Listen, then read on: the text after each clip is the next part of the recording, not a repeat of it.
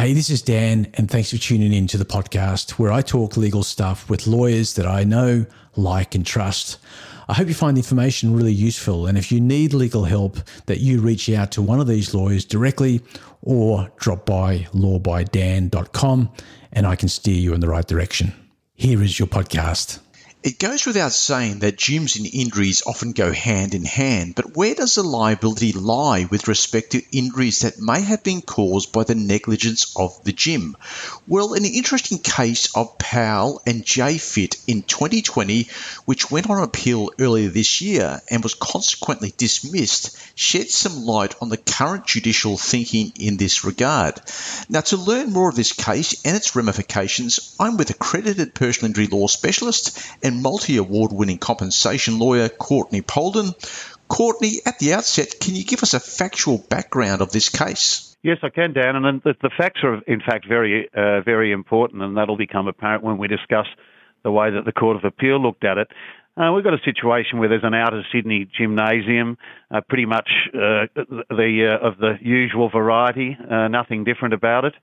Um, we've got a my client, who was the plaintiff, uh, used the gym just about every day, and her policy was to go in at five o'clock after she worked. Now, this gym um, was used very heavily by uh, what the judge called the tradies. Uh, what that means is after the uh, the early starters and early finished workers would go into the gym and uh, and use it, and there'd be a large group of them. And on this particular occasion, they had left a lot of weights and equipment all over the uh, all over the gym floor, so that when uh, Mrs. Powell arrived, she had to move some of the uh, uh, some of that heavy equipment in order that she could get access to the machine to do her own her own uh, gym training session. Uh, in doing so, she had to lift some very heavy weights out of the way and cause a significant injury to her back. So it's on those specific facts that the court uh, court found for her, both the judge, just, Judge Levy in the district court, and, and later the three judges of the court Court of Appeal. Courtney, before we start discussing the actual appeal, uh, are these types of cases becoming more frequent before the courts? They are, Dan, and I've had a number of gym cases. These are, this particular case of Power was a bit unusual um, because of its facts and the way uh, the way that the plaintiff was injured.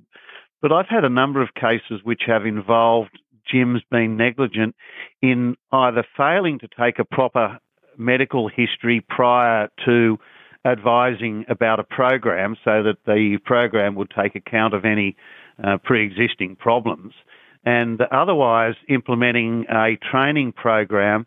Uh, that was too hard or wasn't suitable for uh, for the gym attendee. Those kind of cases are becoming increasingly common as we get more people using gyms uh, for a fitness uh, for their fitness regime. And um, as we seem to get less experienced people working in gyms um, who don't uh, who don't have the necessary experience um, to uh, to properly implement and advise on what a training session, what's good for you may not be good for me. I mean, I you know I personally have had a lot of experience in gyms and physical activity, so I uh, I would go there and know a fair bit about what I wanted to do. But if you're a novice and turned up to the gym and said, listen, I just want to get fit, what do you recommend? Well, the gym instructor has to take very careful regard for what the background is to your training and make sure that it's a program that's staged effectively to uh, uh, to properly cater for your needs. Courtney, this particular case does highlight the duty of care that gyms do have to uh, their members, particularly in relation to uh, their own surrounds. That is so. I, think we need to bear in mind, and Justice Harrison said this in the Court of Appeal, that this case pretty much turned on its own facts. And I don't think it's authority for the legal principle that every time you have to pick up some gym equipment from the floor, uh, the gym's liable because it was left there. But in particular circumstances such as these, the gym in this case had issued warnings in the past to the tradies and indeed had sent round communications by Facebook um, to members generally about their obligations, but the court found that that wasn't enough.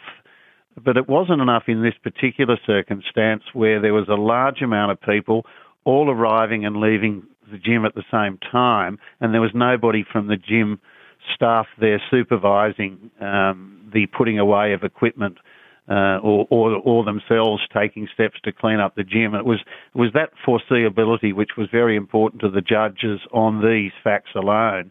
But um, certainly gyms uh, are an area where injuries and accidents are common. Um, another issue of the, of the case which you and I had been discussing earlier was the question of the waiver that you sign when you go into gymnasiums to say, well, look, you accept the risks. Well, that is so, but not, not all waivers are binding. Um, and in this case, um, the, the, for, for, some technical legal reasons, the, the waiver wasn't uh, wasn't binding uh, on the plaintiff, and, and, and, therefore she succeeded. Courtney, were you surprised that the matter went to appeal? Indeed, um, uncommon to find appeals from uh, what we thought was a fairly common, uh, you know, easily arguable case. But in any event, the insurance company uh, took it on and went to the Court of Appeal, who who didn't uh, paid fairly short shrift to the uh, to the appellant's appeal. Uh, and fortunately for Mrs. Powell, she was successful. But a lot of hard work went into preparation of the case.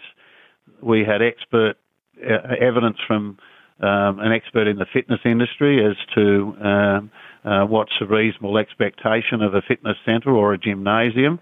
We had some strong evidence from neurosurgeons about the connection between the lifting act and the serious uh, injury that Mrs. Powell had, which led to her having surgery on two occasions.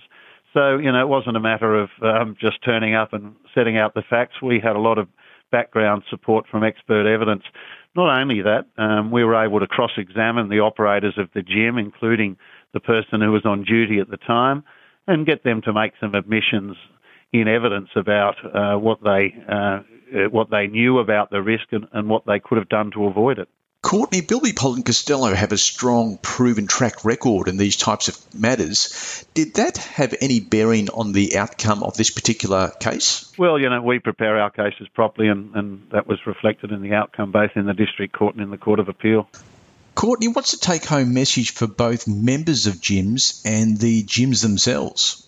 Well, if you've had, had, had circumstances where, well, firstly, we'll deal with the gym owners. It, it's a reminder to them that um, you know, if you're going to uh, provide a product which is inherently creates some risk and dangers, you've got to take steps to uh, reasonable steps to prevent as many problems as you can, recognising that some things are unavoidable and you wouldn't um, advise a client to, to sue over. For the gym attendee or the gym member themselves, um, if um, you are injured in circumstances where you think that um, there was not proper care taken by the operator of the gym or some particular instructor, that you should seek advice and see if your particular facts lend themselves to a uh, to a, a, potential claim for compensation. Courtney, what about time limits in relation to these types of matters? Yes, time limits are always important. You've got three years to bring proceedings from the date um, that the cause of action uh, becomes recognisable. But you really should just work on the basis any proceedings have to be filed within three years.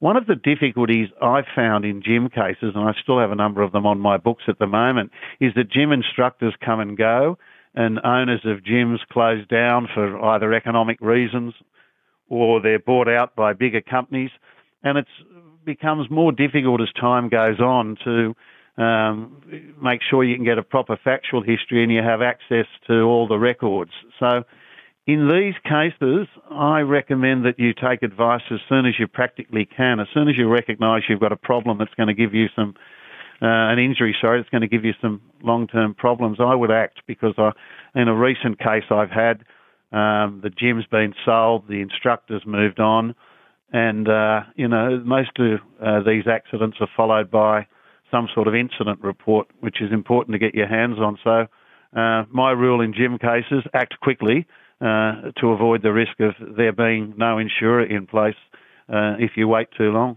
Courtney, does Bilby Polden Costello offer a free initial, no obligation consultation in relation to these types of matters? We certainly do. Uh, we certainly do. During that consultation, um, we'll get a full factual background as to what occurred and give some advice as to what um, documents we can get hold of in the short term. That might involve asking the client to bring with them a copy of their training program, a copy getting from the gym, a copy of the uh, documents um, that were signed by the plaintiff and the medical history given to the plaintiff um, at the time they first attended, all of which will be relevant to our uh, our giving some advice as to whether the case has good prospects or not. Courtney, thanks for joining me. Uh, my pleasure, Dan. Thanks for listening to the podcast. You can find me on all social channels, including Instagram, Facebook, TikTok, and YouTube with the handle Law by Dan, or simply drop by lawbydan.com. Thanks.